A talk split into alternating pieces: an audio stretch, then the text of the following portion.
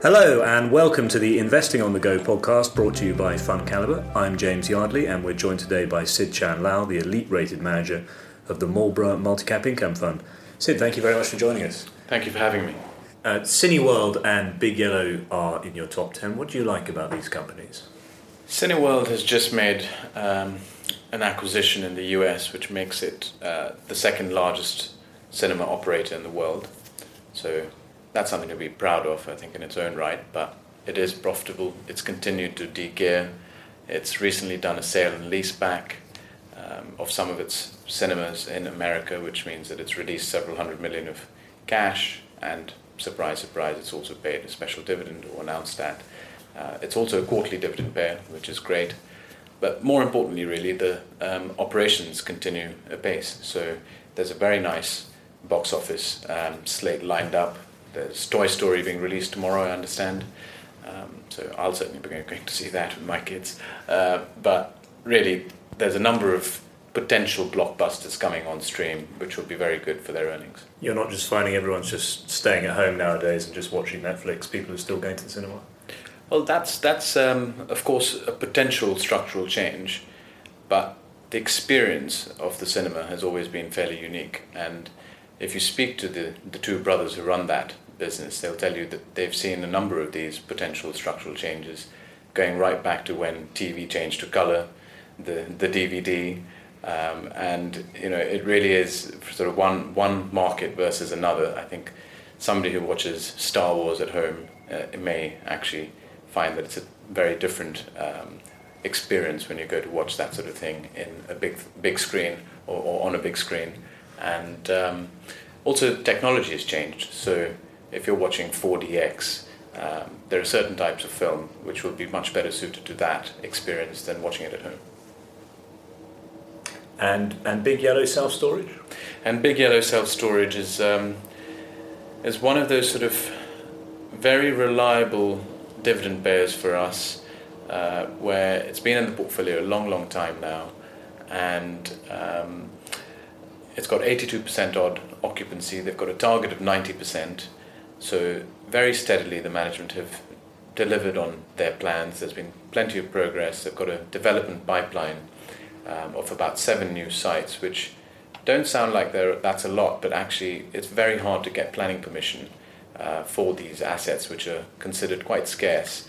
I'll give you an example. If you had a big site in King's Cross and uh, you could either build the apartment blocks or convert it into a shed to do self storage, I think most owners would sell it for mixed use or residential housing.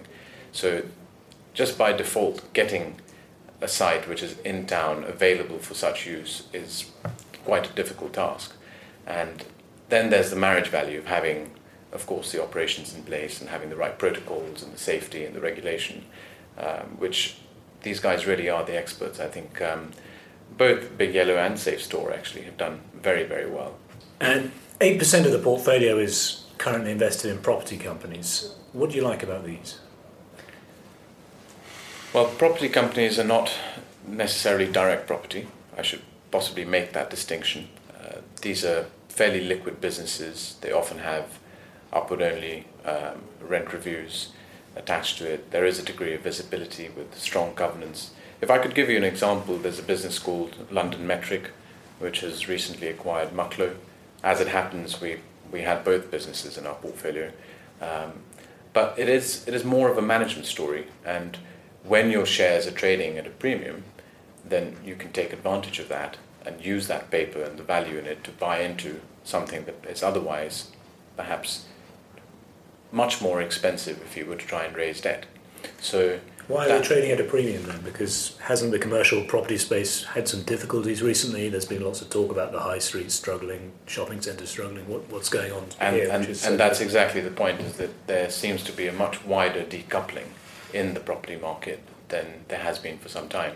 So the business I referred to, London Metric, doesn't have the likes of big shopping malls in its portfolio. Instead, in fact, it has very little in terms of office space as well. It's it's mu- much more about um, your industrial warehouses. It's about the logistics centres that you require, um, especially if you believe in the growth of click and collect or online orders because these are the fulfillment centers that are, I think, very much in vogue and therefore um, trading at a premium. And you're still getting a decent dividend from that? Yes, absolutely. In fact, it's uh, one of the core tenets of their business model. Uh, income growth. In fact, if you meet the if you meet the CEO Andrew Jones, he'll give you a card where the reverse has a, a little table of compounding returns and how much he believes in it. uh, and and what's uh, what's the stock in your portfolio that ex- excites you the most today, and, and why? Well, if I may uh, say that it's not that a stock excites me the most, uh, but I have a number of different businesses that I feel good about. Um, just to tone down the superlative, the uh, company I saw recently that perhaps made me think again was STV. Only because my, my perhaps stereotype impression of that was that this is a Scottish based TV operator, totally reliant on ITV, um, with a big pension deficit. And I was pleasantly surprised to learn a thing or two when I met the new CEO, uh, Simon Pitt, um, who himself has 17 years of experience at ITV. And he did share quite a credible plan. Um, they're going to effectively use their broadcast business, which is, I suppose, a cash cow of sorts, and reinvest that to grow the production business into content and potentially stream to the likes of Netflix or effectively create um, TV series for um, the BBC, and a lot of that work is already in progress. So they're hiring some very interesting people. Um, I'm sure a number of you know Dragon's Den. They um, have recruited the MD who created that, uh, and I think what's more is it's it's quite attractively valued. The pension deficit is a known quantity. They pay nine million a year. Um, with some inflation link. Um, so that's contained, and the free cash flow is so strong that you're not only doing that, you're also covering the dividend about one and a half, two times. So um, that's what where I look at the story and I think there's a change. There's a new leader in position who's got the relevant experience. Um, it's underpinned on valuation, and you've got the balance sheet and cash flow. It's got very little debt. It's got about thirty odd million of net debt. So that to me seems a very steady eddy. Yeah, very interesting. Um, now, most of the companies in your fund have a market capitalisation under a billion pounds, um, which is quite different to your peers. Can you explain perhaps what that means to our listeners, and and can you still find good dividend-paying stocks in that smaller end of the market? Being a multi-cap strategy, what it actually means is that we can cover the entire market cap spectrum. So it's not just large cap companies like your BP or Shell. If you look at the market cap of a BP, it's over 100 billion. You look at Glaxo, it's 78 odd, odd billion. Um, so really, when you're looking at the majority of the median of our company market caps below a billion pounds, that may sound like a big number in itself, but it's so far out compared to what these large caps have already done. Now, that's not to say that I think some of our smaller companies will become FTSE 100 stocks. I'm not saying that. However, we have had the joy of watching some of our businesses grow, and on occasion, actually, we have seen um, businesses get promoted into the index. So, DS Smith is an example that got promoted into the FTSE 100. We held it all the way when it was a FTSE 250 stock. Um, more recently, we've had Park Plaza Hotels qualify for the FTSE 250. Again, that's another smaller company. Now, none of these are going to be the next Glaxo or BP, but it just shows that the direction of travel allows quite a bit of capacity and growth. And the, the UK's smallest companies have actually done very well since the EU referendum, uh, which may surprise many people. Why is this? There isn't a single answer to that, but perhaps part of it is because they did get oversold uh, previously. So when you've got perfectly good businesses that have not yet been affected in terms of their trading updates, this is a generalization, but, but let's let's just go with that for now. And um, they continue to post growing profits.